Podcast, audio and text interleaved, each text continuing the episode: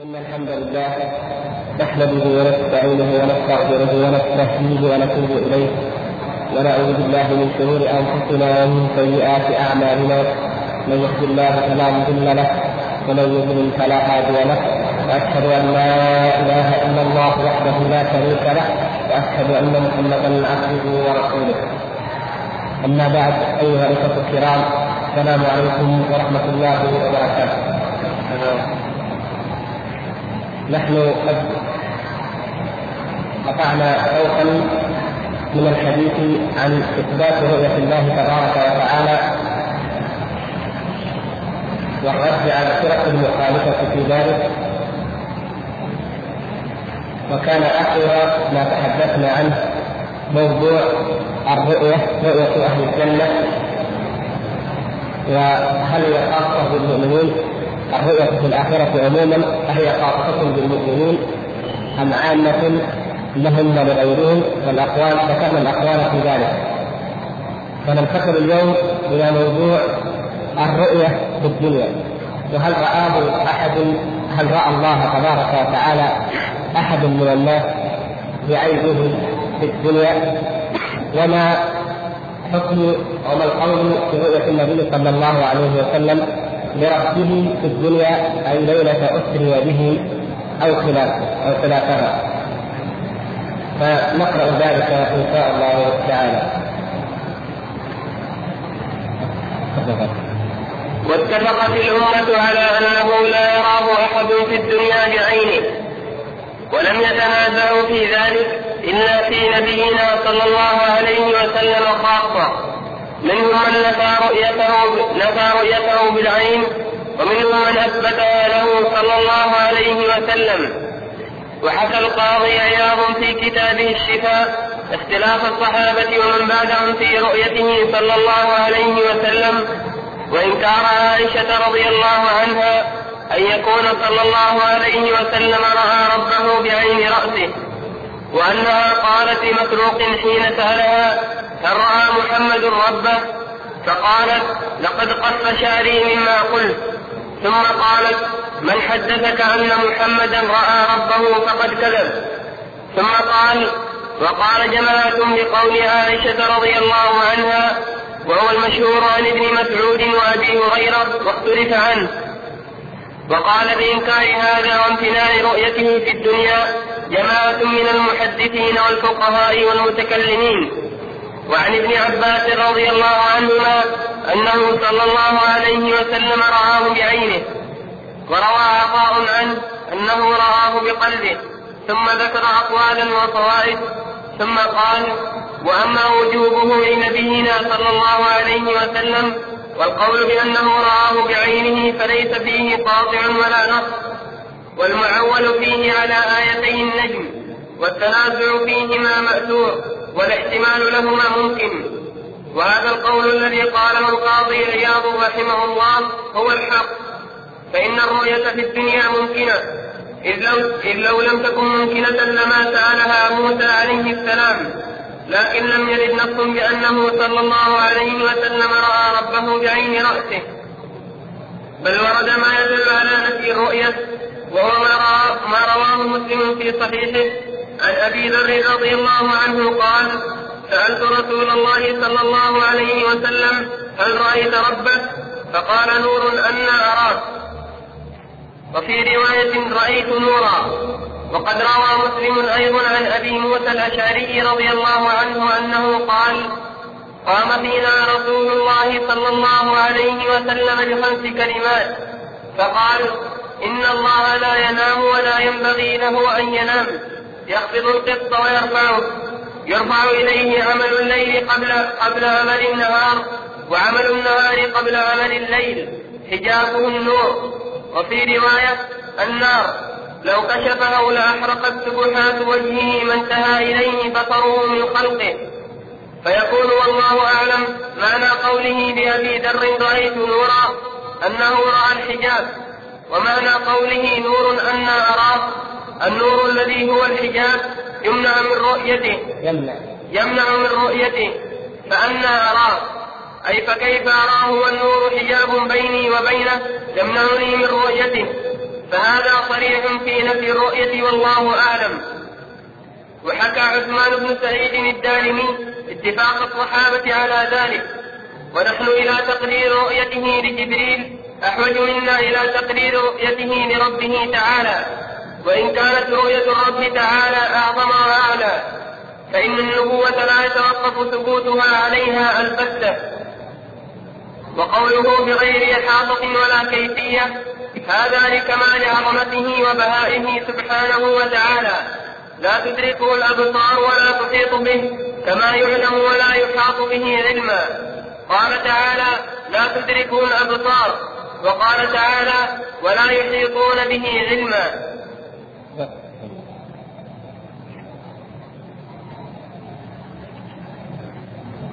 يقول الشيخ رحمه الله تعالى واتفقت الأمة على أنه لا يراه أحد في الدنيا بعينه. هذه قاعدة عظيمة. إجماع إجماع متواتر لا يشك فيه عالم بدين الله تبارك وتعالى. ولا يبالي فيه ولا يدعي خلافه إلا زنديق أو جاهل. أنه لا يرى الله تبارك وتعالى أحد في هذه الدنيا جهرا ولو كان ذلك حاصلا لأحد من الأولياء أو من العباد لكان كليم الله تعالى موسى أولى به. بل النبي صلى الله عليه وسلم على ما سنوضحه إن شاء الله الصحيح أنه حتى هو صلى الله عليه وسلم وهو أكرم الخلق على الله وأعظمهم ولاية وقربا من الله تبارك وتعالى وأرفعهم درجة. وهو الذي وصل عنده في ليلة الإسراء والمعراج وصل إلى الغاية التي لم يصل إليها ملك مقرب ولا نبي مرسل ومع ذلك فإنه لم يرى ربه تبارك وتعالى بعينه في الدنيا. وعلى هذا يدل الحديث الصحيح قوله صلى الله عليه وسلم وإن أحدا لن يرى ربه حتى يموت. ولم يخالف في ذلك أحد من أئمة الإسلام وعلمائه المعتبرين لله الحمد. وإنما وردت في كتب الصوفية في كتب الزنادقة الذين يتمسحون بالتعبد والتأله والتزهد وهم زنادقة فجرة ورد عنهم ونقل أنهم يرون ربهم. وأنهم يرون الله سبحانه وتعالى أو يثبتون ذلك للأقطاب أو للأولياء أو من أشبههم. وقد أفتى العلماء ومنهم شيخ الإسلام ابن تيمية بأن من قال إن أحدا من الأقطاب أو الأولياء أو الأوتاد أو الأبدان يرى الله سبحانه وتعالى بعينه في هذه الحياة الدنيا فإنه يبين له الدليل فإن تاب وإلا قتل وكفر إذا كان ويكفر إذا اعتقد أن في ذلك تفضيلا إذا بين له أنك بهذا القول تفضل هذا القطب أو الولي على أنبياء الله لأن الله تعالى منع الرؤية عن موسى عليه السلام.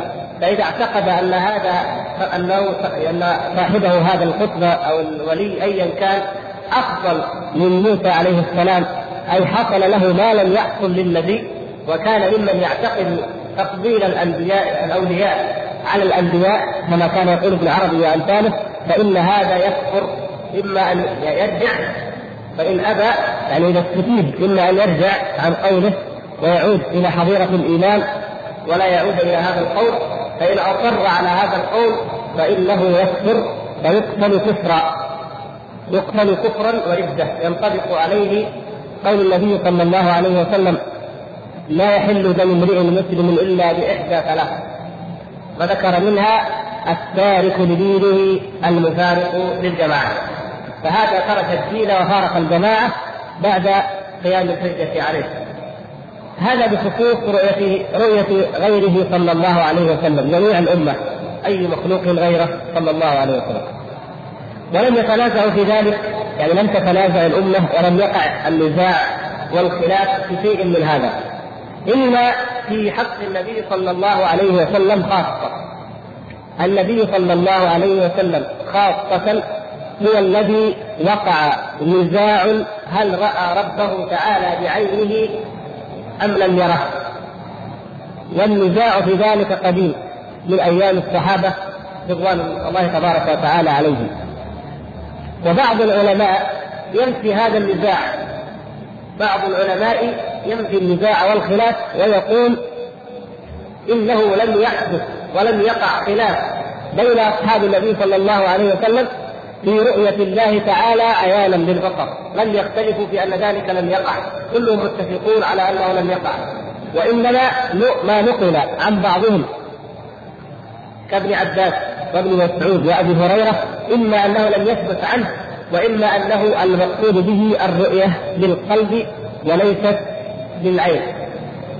وهذا القول يميل إليه كثير من العلماء وهو الذي اختاره ورجحه الإمام عثمان بن سعيد الدارمي وقال إن الصحابة اتفقوا عليه وهو أيضا القول الذي اختاره الحافظ ابن كثير رحمه الله تعالى في أول كلامه في سورة النجم وإن كان بعد ذلك ذكر ما يشعر بخلافه وكأنه رحمه الله اضطرب في ذلك.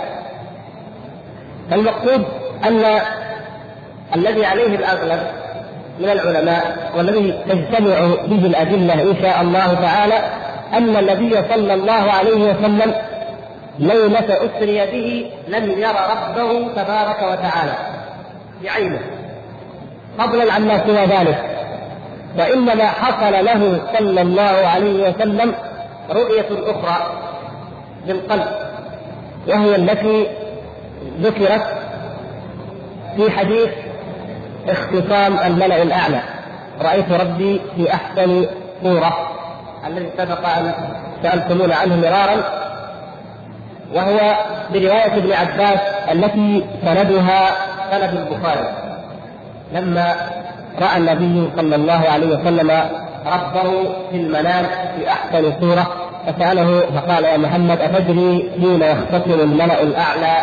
فقال لا. فقال في الكفارات والدرجات وهو الحديث الذي ذكر طرقه ورواياته الإمام الحافظ ابن كثير في عند تفسير قوله تعالى في سورة صاد ما كان لي من علم بالملأ الأعلى إذ يختصمون وشرحه الحافظ ابن رجب في كتاب منفرد وهو اختيار الأولى في شرح حديث الملأ اختصام الملأ الأعلى. المقصود أن هذا أن هذا القول الشارع هنا رحمه الله اختار ما جاء في كتاب الصفات للقاضي عياض القاضي عياض المالكي من أئمة المالكية المشهورين بالعلماء البارزين في المغرب.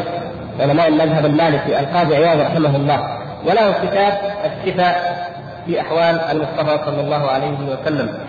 في سيرة النبي صلى الله عليه وسلم وخصائصه خاصة وما تميز به عن غيره. وقد تحدث وأطال في موضوع مسألة الرؤية هذه. أطال القاضي عياض في الشفاء ولخص الشارح رحمه الله تعالى هنا لخص كلامه تلخيصا وإلا فانه قد اطال هناك كما اطال في ذلك الشراح القاضي عياض رحمه الله ألف كتاب الصفة وشرحه اثنان أحدهما شهاب الدين الخفاجي. الخفاجي تم شرحه نقيم الرياض نقيم الرياض في شرح الشفاء للقاضي عياض والشرح الآخر هو ملا علي القاري الحنفي المعروف شرح أيضا كتاب الشفاء وهذان الشرحان كل منهما أيضا قد أطال في تقرير هذه المسألة وفي ايضاحها والاستدلال لها وهي مسألة طويلة والخلاف فيها طويل. وأصل الخلاف فيها أي أصل الخلاف في موضوع رؤية النبي صلى الله عليه وسلم هل حصلت بالعين أم لم تحصل؟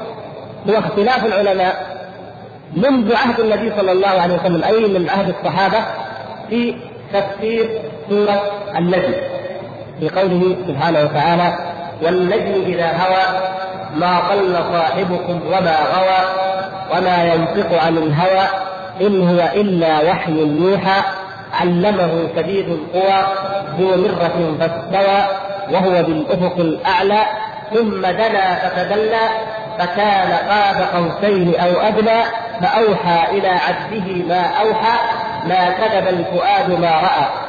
أفتمارونه على ما يرى؟ ولقد رآه نزلة أخرى عند سدرة المنتهى عندها جنة المأوى. إذ يغشى السدرة ما يغشى ما زاغ البصر وما طغى.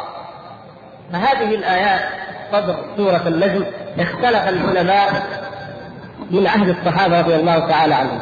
في تفسيرها.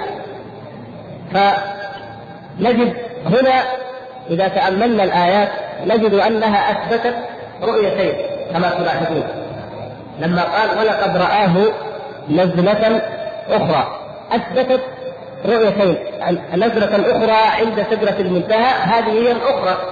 وكلمة نزلة اسم مرة يعني مرة أخرى. والمرة الأولى كانت قبل ذلك. يعني الفهم الذي يمكن أن نفهمه نحن قبل أن ندخل ونخوض في الخلاف نستطيع أن نفهم القول الصحيح الراجح من سياق الآيات نفسها وهي أن الله سبحانه وتعالى أقسم بالنجم إذا هوى لأن النبي صلى الله عليه وسلم ليس بضال ولا غاو عن الطريق كما يزعم أولئك. وأن ما يقوله صلى الله عليه وسلم من القرآن أو خلافه إنما هو وحي يوحى. ومن الذي علمه الوحي؟ علمه شديد القوى. هنا نبدأ ننظر إلى ما جاء في القرآن في مواضع أخرى في آيات أخرى. من الذي علم النبي صلى الله عليه وسلم؟ القرآن والوحي. هو جبريل الأمين كما جاء في آيات أخرى. وقال ولقد رآه بالافق المبين. ولقد رآه بالافق المبين. الرؤية هنا بلا شك أن المقصود بها من؟ جبريل عليه السلام. وقد صح ذلك في صحيح البخاري وغيره انه صلى الله عليه وسلم رأى جبريل على خلقته التي خلقه الله تبارك وتعالى عليها. له 600 جناح قد سد الأفق. قد سد الأفق. وفي القرآن يقول الله تعالى ولقد رآه بالأفق المبين. اذا الآية والأحاديث الصحيحة تدل على أن المرئي هنا هو جبريل وأن الذي يعلم النبي صلى الله عليه وسلم هو جبريل. علمه شديد القوى. ذو مرة فاستوى وهو بالافق الأعلى. فالأفق الذي ورد هنا ورد في الآية الأخرى وفي الحديث وفي الأحاديث. وهو بالافق الأعلى. ثم دنا فتدلى. إذا جبريل عليه السلام دنا فتدلى من رسول الله صلى الله عليه وسلم فكان قاب قوسين أو أدنى أي لا يزيد. أو هنا أو أدنى أي لا يزيد على ذلك لا يزيد. فليست للشك وإنما هي نفي الزيادة. كان أقل من ذلك. كما قال الله تعالى وأرسلناه إلى مئة ألف أو يزيدون. أو يزيدون ليست للشك لكن المعنى أنهم لا ينقصون عن مئة ألف. المقصود أنه ثم دنا فتدلى دنا جبريل عليه السلام فتدلى وهو بهيئته وخلقته العظمى التي خلقه الله تبارك وتعالى عليها. بعد أن كان يأتي النبي صلى الله عليه وسلم في صورة إنسان من البشر كما جاء في سوره لحية الكلب وامثاله الله سبحانه وتعالى أعطى الملائكة قوة التشكل والتصور كما يشاءون أو كما يشاء سبحانه وتعالى أن يأتوا. ولكن من حكمته سبحانه وتعالى ومن رحمته وليثبت نبيه صلى الله عليه وسلم وليذهب عنه الروع والخوف من آه مما لقيه لما أن نزل عليه الملك بحراء.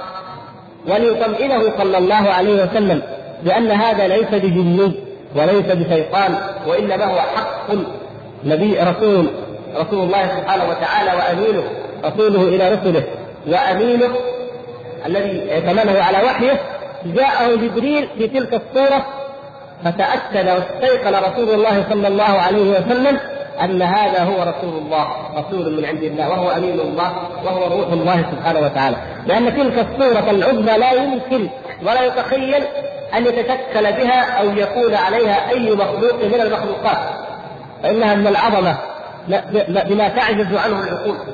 حتى قال في إحدى الروايات في المسند فكان له 600 جناح يسقط منها التهاويل والدر والياقوت يعني الجواهر واليواقيت الملونة العظيمة. تتلاقى وتتساقط من 600 جناح قد سدت الأفق كله كلما يراه الإنسان. فهذه دليل على عظم خلقة جبريل عليه السلام التي خلقه الله عليها. وإذا شاء الله عز وجل جاء في صورة رجل كما جاء في حديث جبريل المعروف وجلس بين يدي النبي صلى الله عليه وسلم جلسة المتعلم السائل وهو في الحقيقة المعلم كما أخبر بذلك النبي صلى الله عليه وسلم. إذا ثم دنا فتدلى فكان قاب قوسين أو أدنى فأوحى إلى عبده ما أوحى فأوحى إلى عبده ما أوحى فأوحى جبريل إلى عبده إلى عبد الله محمد صلى الله عليه وسلم وتعلمون أنه قد جاء هذا التعبير كما في قوله تعالى سبحان الذي أسرى بعبده. العبودية هي أشرف وصف يوصف به المخلوق. والنبي صلى الله عليه وسلم قال ذلك ونص عليه. وقال لا تكوني كما أطلق النصارى ابن مريم فإنما أنا عبد الله. فقولوا عبد الله ورسوله. أشرف وصف يقال للنبي صلى الله عليه وسلم أن نقول عبد الله ورسوله. العبد الذي تحققت فيه كل معاني العبودية. فمن ذلك التكريم والتعظيم والتكريم يقول سبحان الذي أسرى بعبده. ويقول فأوحى إلى عبده. كأنه هو وحده العبد. وإن في الخلق كلهم عباد. لكن اختصاصه بهذا لأنه بلغ الدرجة العليا في العبودية. وهو أيضا عند الله سبحانه وتعالى بمنزلة عليا لا يشركه فيها أحد. ما كذب الفؤاد ما رأى. هناك لطيفة لو تأملناها في قوله في الرؤية الرؤيتان حصلتا إحداهما حصلت في الدنيا في أجيال أو في الأسطح كما جاء ذلك في الروايات الصحيحة. هذه التي حصلت في الدنيا يعني في الأرض في العالم الأرضي لا كذب الفؤاد ما رأى. النبي صلى الله عليه وسلم رأى بعينه حقا وجاء التعبير ما كذب الفؤاد ما رأى وفي الرؤية التي حصلت أي في الملأ الأعلى عند سدرة المنتهى حيث لم يصل إلى ذلك المقام أحد. لا ملك مقرب ولا نبي مرسل إلا رسول الله صلى الله عليه وسلم. هناك قال ولقد رآه نزلة أخرى عند سدرة المنتهى عندها جنة المأوى إذ يغشى السدرة ما يغشى ما زاغ البصر وما طغى. الفؤاد هنا الرؤية رؤية النبي صلى الله عليه وسلم لجبريل في الأرض بعينه ليست محل ريب وشك بقدر ما يكون الشك في ماذا؟ في رؤيته بالبصر في أين؟ في العالم العلوي في العالم السفلي جاءت التزكية والبراءة للقلب أنه ما كذب الفؤاد ما رأى أي ليست مجرد رؤية بالعين بل هي حقيقة استيقنها القلب أيضا وفي الملأ الأعلى هنالك هناك الإسراء والمعراج ثابت معراج النبي صلى الله عليه وسلم ثابت وحق ولكن العالم العلوي العالم العلوي هو إمكانية أو الشك الذي قد يلقى في القلوب أن البصر البصر يزير أو يطغى من هول ما يرى لأنه أمر فوق طاقة البشر أن يروه ومنزلة العظمى هنالك. فجاء في العالم العلوي ما زاغ البصر وما طغى لقد رأى من آيات ربه الكبرى فليست رؤيته صلى الله عليه وسلم لجبريل عليه السلام في الملأ الأعلى عند سدره المنتهى إلا آية آية من الآيات الكبرى التي يريها النبي صلى الله عليه وسلم في معراجه الذي سوف يأتي له إن شاء الله أبحاث مستقلة وناخذها بالتفصيل بإذن الله تعالى. فالشاهد هناك يعني التعبير فيه فيه يعني إشارة لطيفة جدا إلى أن الرؤيتان حصلتا لجبريل عليه السلام، رؤية في العالم السفلي حيث رآه في اجياد أو في الاسطح وهنالك ما كذب الفؤاد ما رأى. ورؤية حصلت في الملأ الأعلى عند سدرة المنتهى وهناك ما زاغ البصر وما طغى. إذا حصلت الرؤيتان كلاهما لمن؟ لجبريل عليه السلام. فرآه صلى الله عليه وسلم في خلقته التي خلقه الله تبارك وتعالى عليها مرتين. إذا إذا تأملنا سياق الآيات في أوائل سورة النجم التي حصل فيها الخلاف لم نجد يعني بالظاهر والراجح لم نجد أن إلا القول بأن الرؤية لجبريل عليه السلام. وأنه صلى الله عليه وسلم لم يرى ربه سبحانه وتعالى وليس فيه إشارة إلى أنه رأى ربه. يعني لا لا يدل على ذلك. الكلام كله في الوحي وفي نزول جبريل عليه السلام به للوحي وفي الرؤية التي حصلت ثم قال ولقد رآه نزلة أخرى. فالمرئي في في الأخرى هو المرئي الأولى كما يدل عليه كما قلنا ولقد رآه بالأفق المبين. وهناك إجماع على أن هذا المرئي بقول ولقد رآه الضمير يعود على من؟ على جبريل عليه السلام. إذا يكون كل ما ورد بخلاف ذلك مرجوحا، مثلا ما ورد في رواية شريك بن عبد الله ثم دنا الجبار فتدلى فكان قاب قوسين أو أدنى هذه رواية مرجوحة مضطربه كما سيأتي إن شاء الله الكلام على ضعفها واضطرابها بالتفصيل في مبحث الإسراء والمعراج. اذا هذه الآيات هذا ما تدل عليه. فكيف حصل النزاع اذا؟ الذي يبدو أن النزاع كما قلنا وأشرنا أنه حصل لبس في فهم في فهم الرؤية وفي الضمير الذي يعود إليه قوله تعالى ولقد رآه نزلة أخرى في الضمير وفي ولبس فيما روي عن ابن عباس رضي الله تعالى عنهما وعن أبي هريرة وإن كان لا يثبت عنه وعن ابن مسعود من أن النبي صلى الله عليه وسلم رأى ربه. لأنه قد روى النسائي وغيره عن ابن عباس رضي الله تعالى عنهما قال إن الله اختص موسى بالتكليم واختص إبراهيم بالخلة واختص محمدا صلى الله عليه وسلم بالرؤية بالرؤية. ف وأيضا ما رواه ابن خزيمة من انه صلى الله عليه وسلم قال في, في قال ابن عباس أيضا في قوله تعالى وما جعلنا الرؤيا التي أريناك قال رؤيا عين أريها النبي صلى الله عليه وسلم ليلة أسري به.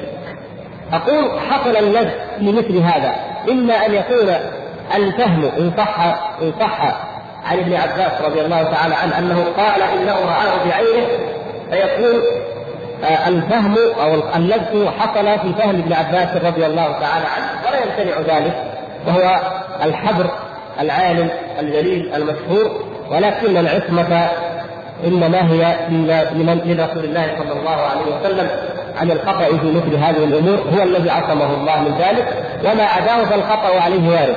وإما أن يكون الخطأ حصل في في الرواة ولمن بعد الصحابة لعكرمة ولمسروق ولامثالهم مما روي عنهم هذا القول. وقصة مسروق مع أم المؤمنين في هذا في الحديث الصحيح الذي رواه البخاري تدل على ذلك تدل على أن اللذة والفهم في الفهم وقع ممن؟ من مسروق.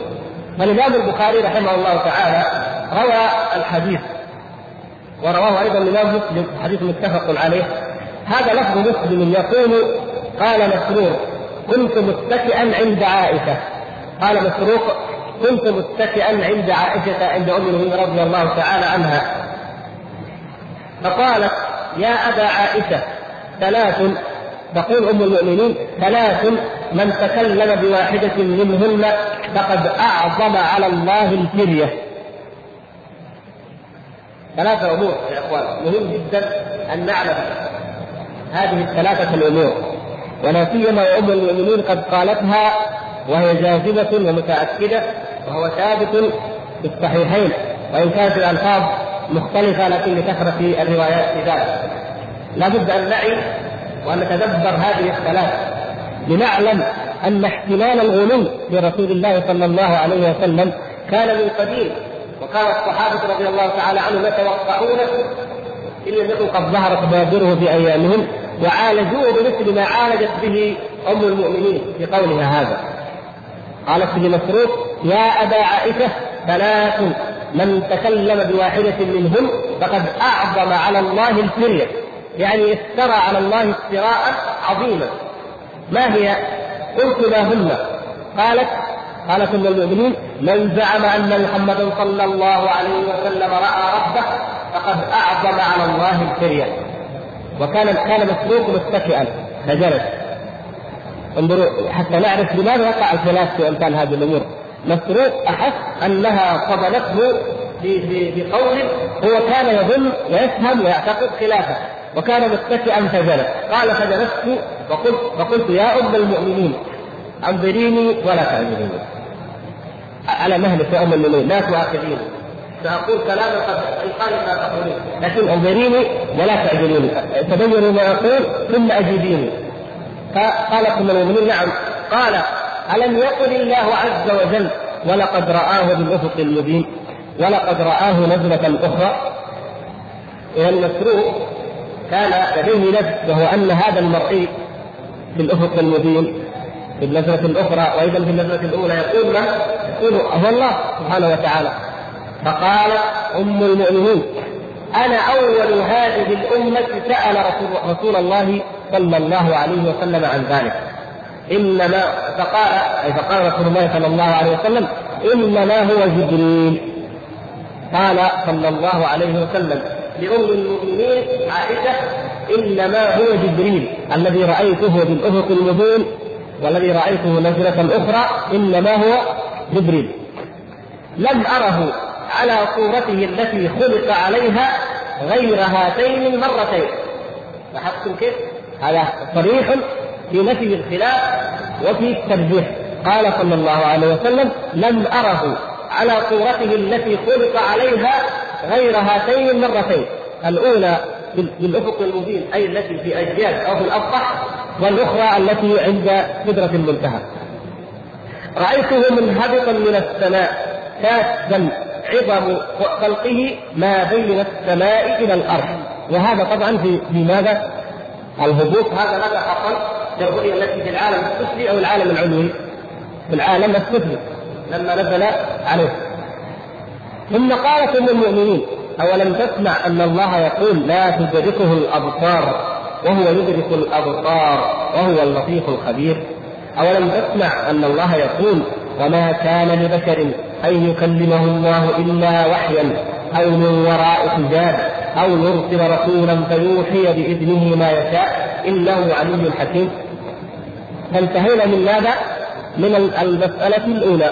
ثم قالت أم المؤمنين ومن زعم أن رسول الله صلى الله عليه وسلم كتم شيئا من كتاب الله فقد أعظم على الله الفرية. نعوذ بالله. من زعم أن محمدا صلى الله عليه وسلم كتب شيئا كتم يعني غطى وستر ولم يبلغ كتم شيئا من كتاب الله فقد أعظم على الله الفرية أيضا. اذا كان يوجد في أيامها من يفهم أن النبي صلى الله عليه وسلم راى ربه ولهذا قال هذا ردت عليه بالأولى. وكان يوجد في أيامها من يشير أو يشيع إلى أن النبي صلى الله عليه وسلم كتم شيئا من العلم كتمه ولم يبينه للأمة. وقد وجد ذلك.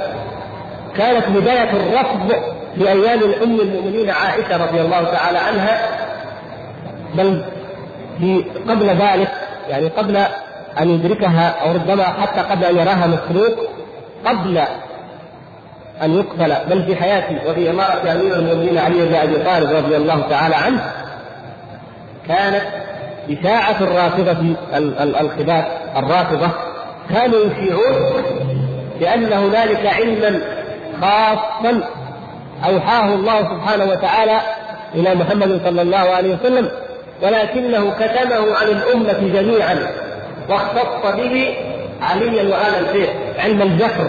هذا يقول علم الجفر.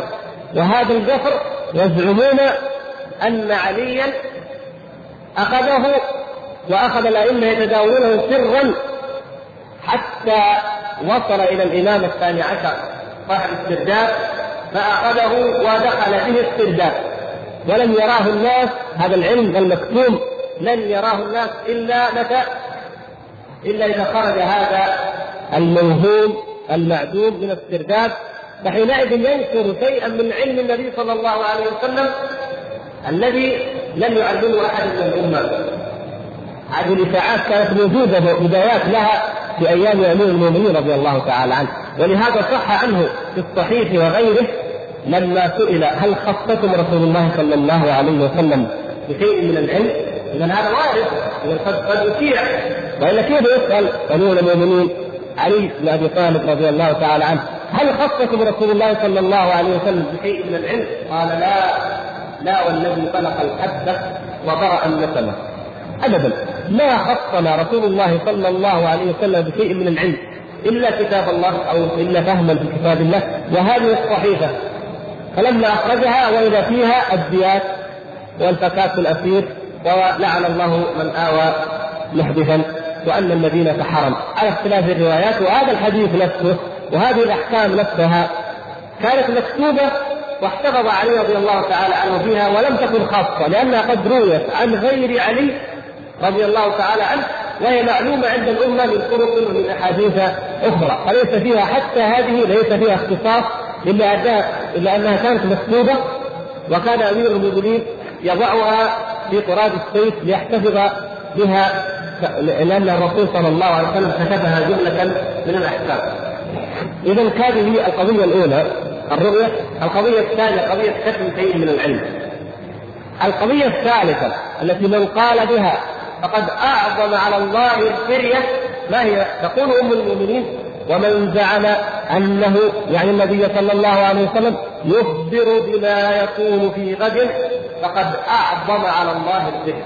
يعني من زعم أنه صلى الله عليه وسلم يعلم الغيب كما في رواية أخرى أيضا صحيحة ومن زعم أنه صلى الله عليه وسلم يعلم الغيب فقد أعظم على الله الفرية هذا افتراء عظيم على الله اذا أيضا قد كانت هناك مواد الغلو للنبي صلى الله عليه وسلم. كما كانت الجارية تغني وفينا رسول الله يعلم ما في غد. فنهاها النبي صلى الله عليه وسلم أن تقول ذلك.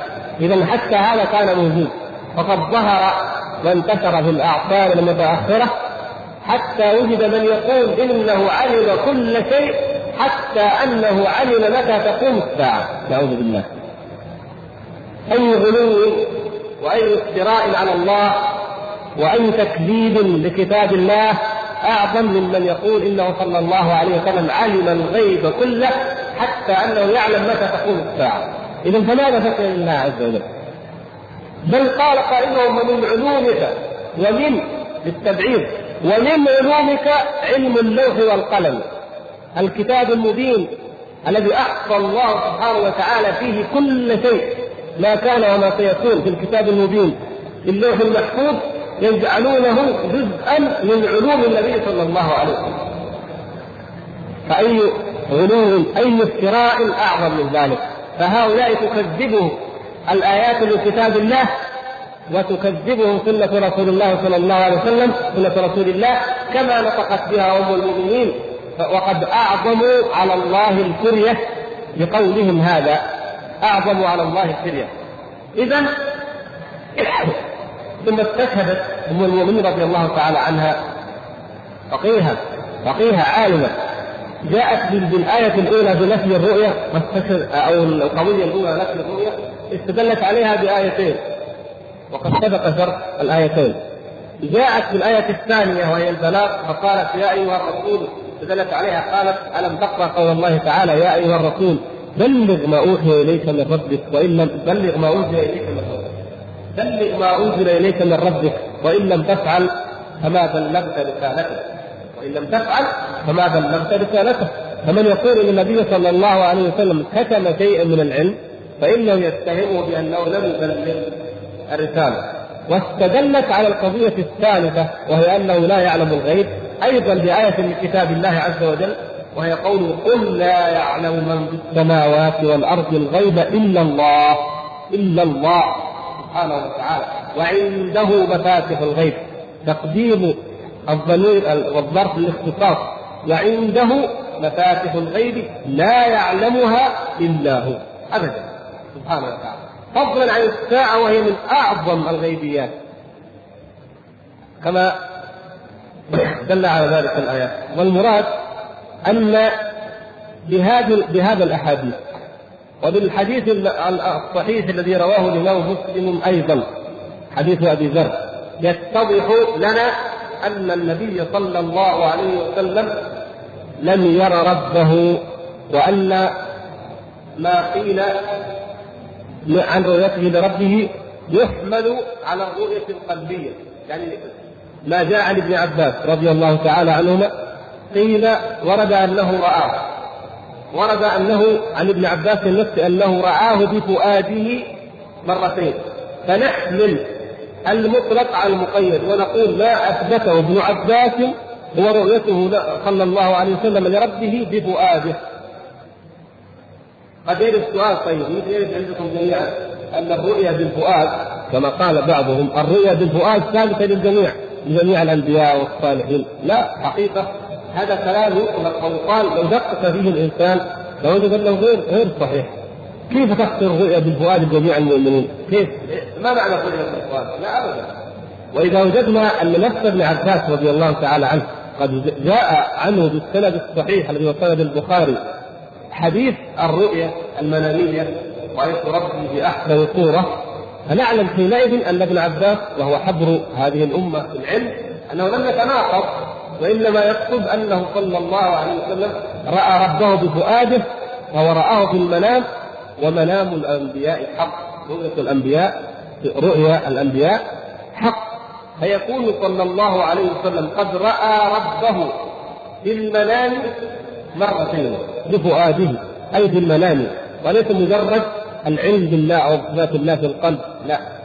رآه حقا يعني رآه بفؤاده مرتين ورأى جبريل عليه السلام بعينه في خلقته التي خلقه الله تعالى عليها مرتين. وبذلك تجتمع لدينا النصوص والأدلة. أما ما روي عن ابن مسعود وأبي هريرة فإنه لا يصح كما يظهر من روايات الروايات التي رويت عنهما. وحديث أبي ذر يقول فيه رواه الإمام مسلم في صحيحه أبو ذر رضي الله تعالى عنه ممن ورد عنه أنه شك في الرؤيا. أيضا أو ورد أنه هل يثبتها أو لا يثبتها. وهذا الحديث في صحيح مسلم يقطع الشبهة. أو يدل على أنه إن صح إن صح عن أبي ذر احتمال للرؤية فإنه كان قبل أن يسأل النبي صلى الله عليه وسلم. قبل أن يسأل. أما بعد أن سأل فلم يبقى ذلك احتمال لأن الحديث صريح صحيح. قال سألت رسول الله صلى الله عليه وسلم هل رأيت ربك؟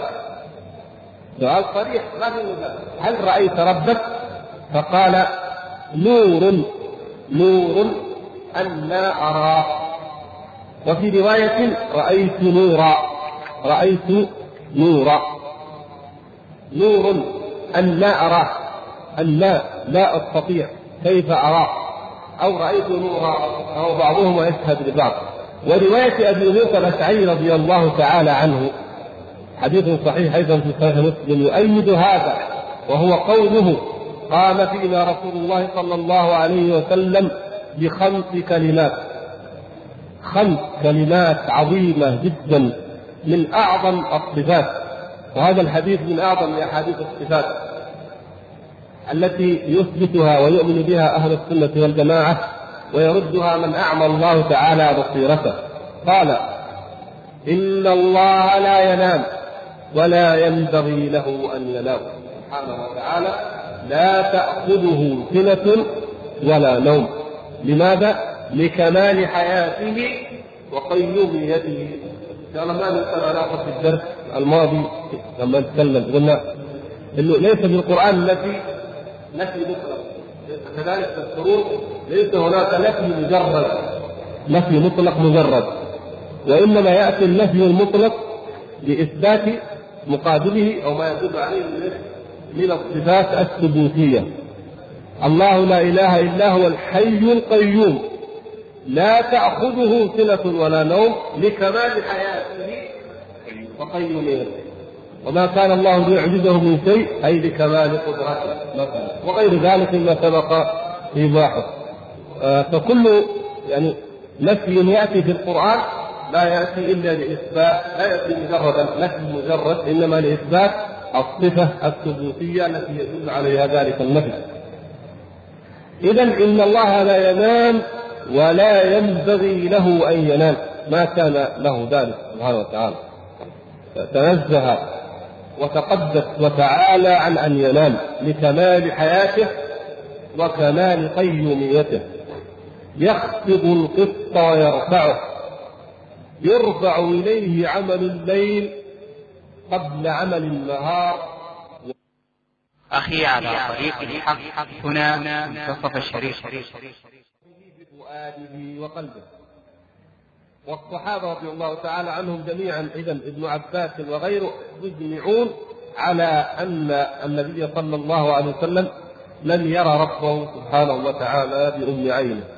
وإذا تكون آه، آية النجم آيات سورة النجم الرؤيتان اللتان ذكرهما الله تبارك وتعالى في آيات سورة النجم هي لجبريل عليه السلام. وبهذا نكون قد قررنا ولله الحمد هذه المسألة. يبقى الاستدلال الذي أشار إليه الشارح هنا. قال وأما وجوبه وهذا كلام القاضي عياض قال وأما وجوبه وجوب الرؤية يعني. أما وجوبه أي وأما وجوب الرؤية لنبينا صلى الله عليه وسلم. والقول أنه رآه بعينه. لماذا قال القاضي عياض وأما وجوبه؟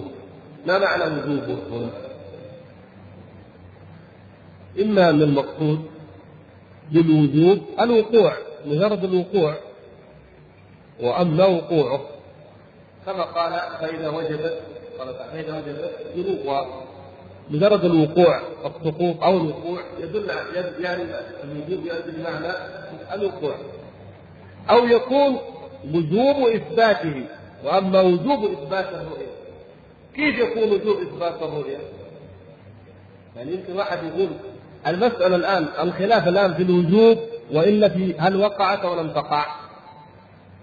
فنقول إن الذين يقولون إنها قد وقعت إن الحديث قد صح بها فيجب الإيمان بها أليس كذلك؟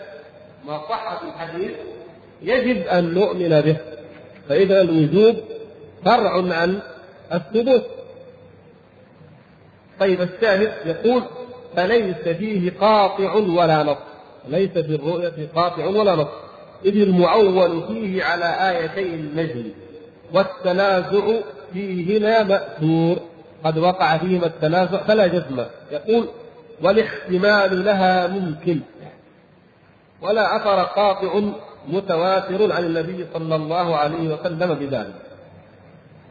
قال الشارح رحمه الله تعليقا عليه وهذا القول الذي قاله القاضي عياض رحمه الله هو الحق فإن الرؤية في الدنيا ممكنة إذ لو لم تكن ممكنة لما سألها موسى عليه السلام وهذا أيضا نص عليه عياض القاضي عياض يذكر قوله لماذا؟ لمكانته وإمامته عند المالكية وغيرهم يذكر قوله في وقوع الرؤية حجة على من ينكر الرؤية وينتسب إلى مذهب الإمام مالك رحمه الله تعالى.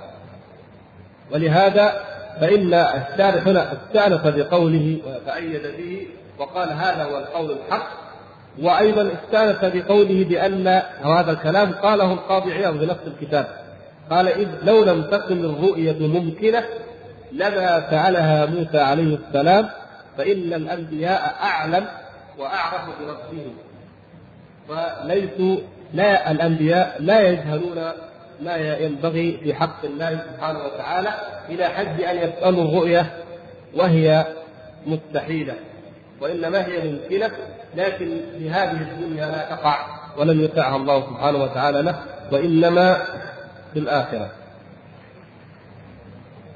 آخر فقرة قوله أو التي قبل الأخيرة يقول ونحن هذا كلام من؟ كلام الشارح شارح الطحاوي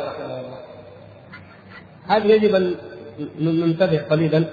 يقول ونحن إلى تقرير رؤيته يعني رؤية النبي صلى الله عليه وسلم لجبريل أحوج منا إلى تقرير رؤيته لربه تعالى. وإن كانت رؤية الرب تعالى أعظم وأعلى فإن النبوة لا يتوقف ثبوتها عليها أو عليه البتة. يعني يقول نحن نحتاج أو نحن أحوج إلى أن نثبت وأن نقرر رؤية النبي صلى الله عليه وسلم لجبريل. رؤية الله أعظم من ذلك بلا شك لكن لا تتوقف النبوة على إثبات أن النبي صلى الله عليه وسلم رأى ربه. إذ من المعلوم لدى الأمم جميعا كل الأمم التي تؤمن بأن الله يرسل رسلا أن أولئك الرسل لم يقل أحد منهم إني رأيت ربي. فمعلوم عند بني الإنسانية بني الإنسان أن رؤية الله سبحانه وتعالى ليست شرطا في النبوة يعني لا تتوقف النبوة على أن يكون النبي قد رأى ربه. معلوم عند كل الأمم التي تثبت النبوات أن النبي لا يشترط فيه أن يرى ربه سبحانه وتعالى. لكن نحن نحتاج أو نحن أحوج إلى أن نقرر أنه صلى الله عليه وسلم رأى جبريل رأى جبريل. وهذا تقريره عظيم ومهم لأنه فيه علاقة لماذا؟ بإثبات النبوة. بإثبات نبوة نبينا محمد صلى الله عليه وسلم. الذين قالوا إن الشياطين تنزلت بالقرآن. ونفى الله تعالى ذلك. وما تنزلت به الشياطين وما ينبغي لهم وما يستطيعون. قالوا انه تتنزل به. قالوا أساطير الأولين. قالوا وقالوا من الإفك والإفتراء. ما كانوا يمارون في أنه لن يرى ربه الذي أوحى إليه. لاحظتم ذلك؟ ما كان المشركون يمارون ويجادلون بانه يدعي أن ربه إليه وهو لم يرى ربه. لا يقول يدعي أن الله أوحى إليه وهذا الوحي ليس من عند الله. وهذا الوحي ليس عن طريق ملك وإنما هو شيطان يلقي إليه هذا القول به سحر به جنة أساطير الأولين إلى اخر ما فإذا أثبتنا اذا وقررنا أنه صلى الله عليه وسلم قد رأى جبريل عليه السلام وفي الخلقة في صورته وفي خلقته الحقيقية الكاملة التي خلقه الله تبارك وتعالى عليها فهذا رد واضح رد واضح جلي على مزاعم أولئك الكفار الذين يزعمون انه تلقاهم عن الشياطين. والله سبحانه وتعالى أثبت أنه قول رسول كريم فهذا الرسول الكريم نزل به الروح الأمين فهو رسول كريم وهو الروح الأمين وهو جبريل عليه السلام. ولهذا رسول الله صلى الله عليه وسلم نفسه اطمأن لما رأى جبريل في صورته التي خلقه الله عليها. لاحظتم يا إخوان؟ لما جاءه الملك أول ما جاء ما جاءه في الصورة التي خلقه الله تعالى عليها.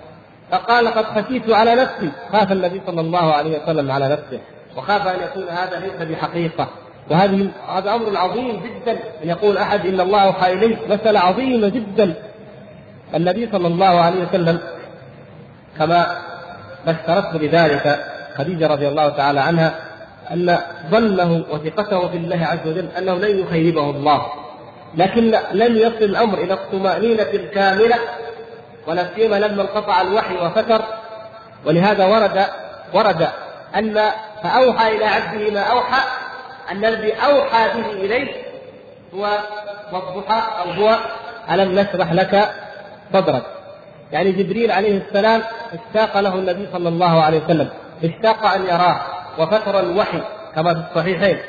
وأحس تألم النبي صلى الله عليه وسلم وأحس بكأن الدنيا قد ضاقت به فماذا حصل؟ فجاءته البشرى والطمأنينة لأن رأى هذا الملك في صورته وهيئته الحقيقية التي لم يبقى لديه صلى الله عليه وسلم أدنى شك وليس لديه شك أصلا لكن بلغ ذروة اليقين بأن هذا ملك من عند الله وهذا هو الملك الذي لا يمكن أن يكون أن تتخيل صورته بأي مخلوق آخر من المخلوقات فحينئذ وصل النبي صلى الله عليه وسلم إلى الطمأنينة الكاملة ونزل عليه فأوحى إلى عبده ما أوحى سواء كانت ألم نشرح لك صدرك أو الضحى نزلت عليه هذه الآيات فزادته اطمئنانا ما ودعك ربك وما قلى فإن الوحي انقطاع الوحي لا يعني أن أنه لن يأتيه كما قال الكفار قد هجره ربه أو قد كذبه شيطانه صلى الله عليه وسلم. فإذا نحن إلى إلى تقرير رؤيته صلى الله عليه وسلم لجبريل أحوج منا إلى تقرير رؤيته لربه تبارك وتعالى لما بينا ولما أوضحنا. الحقيقة هناك فقرة نحب أن نقولها أو قضية ليست من نقرات موضوعنا هذا. نحب أن نقولها أيها الإخوة. نحن الآن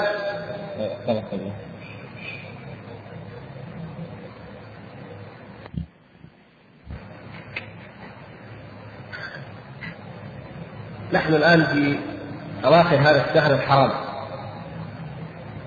وقد تحدثنا عن رؤية الله أو عن إسراء النبي صلى الله عليه وسلم والخلاف في رؤية رؤيته لربه سبحانه وتعالى. وبهذه المناسبة سيأتي بلا شك موضوع الإسراء والمعراج ووقته والخلاف في ذلك. وكيفيته وما فيه من الآيات سيأتي إن شاء الله بعد عدة فقرات من هذا من المتن. لكن لأننا نعيش في عصر كثرت فيه الضلالات والبدع ولأن تأخير البيان عن وقت الحاجة لا يجوز ولأننا قد تحدثنا الليلة عن أمر له علاقة بذلك. نقول ما يحتفل به بعض الناس في ليلة السابع والعشرين من رجب. ويقولون إنها ليلة الإسراء والمعراج. الإذاعات في تلك الليلة تفتح برامجها سبحان الذي أسرى بعبده. التلفزيون أو التلفزيونات تفتح في كثير من بلدان العالم الإسلامي سبحان الذي أسرى بعبده. الناس إذا بعض أهل البدع إذا عملوا تدوين وعلقوه في المساجد كان رجب مكتوب فوقه سبحان الذي أسرى بعبده. شهر ربيع مكتوب فوقه وما أرسلناك إلا رحمة للعالمين. يعني كأنه أرسل أو ولد في ربيع وأرسل به في رجب. مثل ما نأتي في رمضان ونقول إنا أنزلناه في ليلة القدر يعني لأنها في رمضان. يعني إيحاءات. قد تكون صريحة وقد تكون بطريق الإيحاء. فهل ثبت أن النبي صلى الله عليه وسلم أرسل يده في ليلة السابع والعشرين من رجب؟ قبل ذلك يمكن أن نقول لو ثبت ذلك بسند يعني الإمام أحمد عن الشافعي عن مالك عن نافع عن ابن عمر أن النبي صلى الله عليه وسلم أسري به في ليلة 27 من رجب فرضا هل يدل ذلك على جواز الاحتفال بهذه الليلة أو تخصيصها بشيء؟ هل فعل ذلك أصحاب النبي صلى الله عليه وسلم؟ يعني لو فرضنا أنه ورد بهذه السلسلة التي يقال إنها أصح طرق وأسانيد الحديث على الإطلاق هل يدل ذلك على شيء من هذا؟ هل نتعبد الله سبحانه وتعالى بغير ما شرع ونحن نعلم قول النبي صلى الله عليه وسلم من عمل عملا ليس عليه أمر ليس عليه أمر يعني عليه يمكن أن يكون متعلق بحاكما ليس حاكما عليه أمر فهو رد؟ أو موافقا. فهو رد؟ مردود غير مقبول. شيء لم يفعله أصحاب النبي صلى الله عليه وسلم. بل لم يفعله صلى الله عليه وسلم. ولا صحابته من بعده. ولا سلف الأمة. حتى ولو ثبت هذا الوقت وهذا التحديد فإنه لا يجوز لنا بحال من الأحوال أن نفعله. لكن المشكلة المشكلة أيضا أنه ما ثبت في تحديدها شيء. يعني لو كان الحسين مدفونا في مصر مثلا أو في أو في دمشق أو في ما يقال أنه الآن فيه في العراق لو ثبت أن الحسين مدفونا هناك هل يعبد قبره من دون الله عز وجل؟ يستغاث ويدعى؟ حتى لو كان قبره معروف قبر النبي صلى الله عليه وسلم معروف ثابت. هل يجوز أن يعبد رسول الله صلى الله عليه وسلم ويفعل الشرك عند قبره ما يجوز مع ثبوته. لكن كمان لما يكون للحسين ثلاثة قبور في العراق وفي مصر وفي الشام يكون الكذب أكثر. يعني ما يدري أين مات قتل في صحراء في معركة وذهب الناس. فمن أين جاءت هذه القبور الثلاثة وبين كل منها من مسافات ما يزيد على ألف ميل أو ألفين ميل؟ هذه المصيبة كمان. يعني عندما يرتكب الشرك أو البدعة على غير أي على ليس هناك أدنى بصيرة وأدنى عقل. مثال ذلك هذه الليلة. سبحان الله. أي إنسان يقرأ كتب الكتب التي تتحدث عن تاريخ الإسراء يجد العجب العجاب. خلافات طويلة. لا داعي حتى ان, أن تسول الأوراق فيها. في اي شهر اختلفوا. قالوا إن الإسراء حصل في ربيع الأول هذا شهر وقيل في ربيع الآخر. اثنين. وقيل في رجب ثلاثة. وقيل في رمضان أربعة. وقيل في شوال خمسة. وقيل في ذي الحجة ستة. هذه ستة شهور محل خلاف. من حيث أي من حيث الشهور ستة أشهر من العام محل خلاف. فيقول وفي, وفي أي يوم وقع الإحرام؟ ناس قالوا يوم الاثنين وناس قالوا يوم الجمعة. يعني برضه اختلفوا. أهل المولد قالوا الإسراء وقع يوم الاثنين لأنه في ولد فيه ونبئ فيه إذا برضه نقول أسري فيه من عندنا ندخلها. لأنه المولد مركب عليه كل المصائب كل البدع. فقالوا إذا يوم الاثنين. ويوم الاثنين في حقه صلى الله عليه وسلم مثل يوم الجمعة في حق آدم. هكذا قالوا. جاء آخرون قالوا لا. يوم الجمعة أفضل. خليه نحطه في الجمعة. كل لا دليل عليه. هكذا بالرأي. رأي مجرد ليس عليه أي دليل. طيب متى كان ذلك؟ في أي سنة؟ العجيب أن بعض الأقوال طبعا هذا قول مردود لكن حتى تعرفوا بعضهم قال إن الإسراء الإسراء والمعراج كان قبل البعثه قبل ان ينزل عليه جبريل قبل البعثه سبحان الله. قبل البعثه ويعرف به ويفرض عليه الصلوات الخمس. كما تعلمون الاسراء والمعراج فيه الصلوات الخمس وجبريل والجنة والنار. قبل البعثه برضه هذا هذا قول موجود. حتى تعرف المسألة. ما فيها يقين.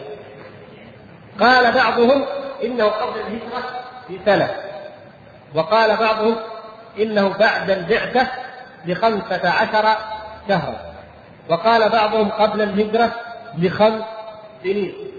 وقال بعضهم بعد بيعة العقبة. وقال بعضهم بعد نقض بل قبل نقض الصحيفة. شوفوا كم قول من الأقوال. مين يقدر بعد كذا يحدد في أي يوم في أي سنة في أي شهر. وهذه الأقوال بهذا الشكل. بين هذا التفاوت الكبير. ما بين قبل البعثة إلى بعد الهجرة. وما بين الاثنين والجمعة وما بين ربيع الأول إلى ذي الحجة إذا هل بقي هناك أيها الأخوة الكرام مجال لمن يأتي فيقول هو في ليلة السابع والعشرين وما الدليل على ذلك؟ قال إجماع الأمة. ما كيف يجمع هذا كلامكم هذا في كتبكم. يعني هذا الكلام تجدونه في كتبهم هم في كتب السيرة التي فيها أمثال هذه البدع مثل كتب الموالد مثل الشروحات والهوامش التي على الخصائص. كلهم متفقون على نقل هذا الخلاف. من أين جاء الإجماع على أنه في السابع والعشرين؟ قالوا أنه من قرون من قرون طويلة والأمة تحتفل به في هذه الليلة ولا إنكار. والأمة لا تجتمع على ضلالة فأصبح إجماع. سبحان الله. الأمة لا تجتمع الأمة تجتمع على البدعة ممكن تجتمع ولا الحمد لله لم تجتمع عليها لكن حتى إن قلنا ضلالة أو قلنا إنها هدى لم تجتمع عليها الأمة لوجود من ينكر أصلا لكن تواطؤ العامة وتواطؤ الجهال واتفاقهم على أمر من أمور الكذب أوضح أن يستدل به من أن يستدل على أن هذا إجماع من هم هؤلاء العلماء؟ من العلماء هؤلاء؟ يعني كل الناس يا أخي كل الناس كل الناس. كل الناس. يعني ما عندك دليل. إيش ترد عليها كل الناس. من كل الناس هؤلاء؟ وإن تطع أكثر من في الأرض يضلوك عن سبيل الله. ضل قال الله. قال رسول الله. قال أصحاب رسول الله صلى الله عليه وسلم. أما كل الناس كل الدول ما في الا أنتم هذا دليل. هذا ينفع عند الله. هذه حجة مقبولة. فنحن نقول ما في عندنا كل الناس عندنا هذه الأقوال. عندنا هذه الأقوال التي من قرأها ردها جميعا. كلام رسول الله صلى الله عليه وسلم. إذا رواه الثقات أحاديث أحيانا يكون ثقات لكن اضطربوا في الحديث. بالحفاظ الثقات لكن هذا رواه بطريق وهذا بطريق وهذا بطريق. واختلفوا واضطربوا نترك الألفاظ جميعا. لا تدرك كأنه ما ورد حديث. كأنه ما ورد. بينما لو أخذنا كل راوي منهم على حدة هذا ثقة. هذا ثقة. تعلمون هذا يا إخوان ولا لا؟ ليش؟ لأن أصل لو كان آه الخلاف بين ثقة وبين ضعيف ما ضرنا بالضعيف ردينا كلام الضعيف وأخذنا كلام الثقة. لكن المشكلة لما يكون ثقة وثقة وثقة واضطربوا اضطربت الروايه نقول اذا ما الحل؟ نترك جميع الروايات كأنه ما قال رسول الله صلى الله عليه وسلم شيء. ونبحث في أدلة أخرى. فيا سبحان الله. هذا ما هو عن ثقات ولا هو من كلام رسول الله صلى الله عليه وسلم. هذه من تخرصات أو من أوهام أو من مبلغ العلم عند المؤلفين في السيرة. ولهذا ابن إسحاق ما حدد لا شهر ولا يوم. قال إيه؟ قال لما انتشر الإسلام. لما فشل الإسلام. دليل أن الأمور في ذلك الوقت ما كانت مضبوطة. لا لها تاريخ. ولا هي معلومة. وكانت العرب ما كانوا يعرفوا أصلا هذا الشيء. والصحابة رضي الله تعالى عنهم ما كان يهمهم يؤرخوا في أي يوم. يهمهم الحدث نفسه ولهذا نحن أهل السنة والجماعة الذين يقدرون الأمور حق قدرها كما شاء الله وكما أمر الله سبحانه وتعالى الاسراء والمعراج عندهم. يعني أمر منسي مجهول ما يفتكروه يحتاج يحتفلوا فيه. ما هو ما هي الفريضة التي فرضت في الاسراء والمعراج؟ الصلاة.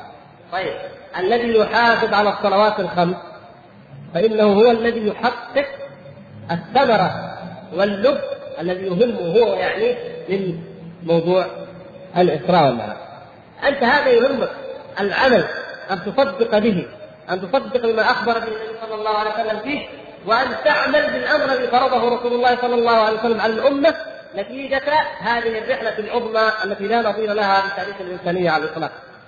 إذا من أراد أن أو أنا أهتم بهذا نعم يا أخي اهتم بالصلاة يا أخي. حافظوا على الصلاة يا ناس حافظوا على أقيموا أقيموا الصلاة إقامة. وليس مجرد أداء. أقيموا الصلاة الشعيرة التي استحقت أن تفرض فوق سبع سماوات. وأن يستدعي الله سبحانه وتعالى حبيبة عبده محمد صلى الله عليه وسلم. إلى هناك ليفرضها عليه بينما نزلت بقية الفرائض في الأرض. هذا الذي يجب عليكم اهتموا بهذا وأقيموا الصلاة. لكن يضيعون الصلوات ويعملوا ليلة عشاء يقولوا هذا 27 من رجب وهذا احتفال منا بالإسراء والمعراج والذين لا يهتمون هذا ولا يكرهون الرسول صلى الله عليه وسلم. ما عندهم اهتمام به. ما في محبة له لأنهم ما يجتمعون على الحمص والرز في ليلة من ليالي السنة. ونسوا أن هؤلاء الذين يحبون رسول الله صلى الله عليه وسلم حق المحبة أنهم الذين يحافظون على هذه الفريضة. وما تقرب الي عبدي بشيء أحب إلي مما افترضته عليه. وأعظم ما افترض الله تعالى علينا بعد التوحيد هي إقامة الصلاة. والله لو أن هؤلاء الناس يقيمون الصلاة حق الإقامة ويقدرون سنة الرسول صلى الله عليه وسلم حق التقدير ويقرؤونها ويدبرون حقا لما لما فعلوا هذه البدع ولا سواها ابدا. أسأل الله سبحانه وتعالى أن يثبتنا وإياكم بالقول الثابت وأن يردنا إليه ردا حميدا وأن يهدي ضال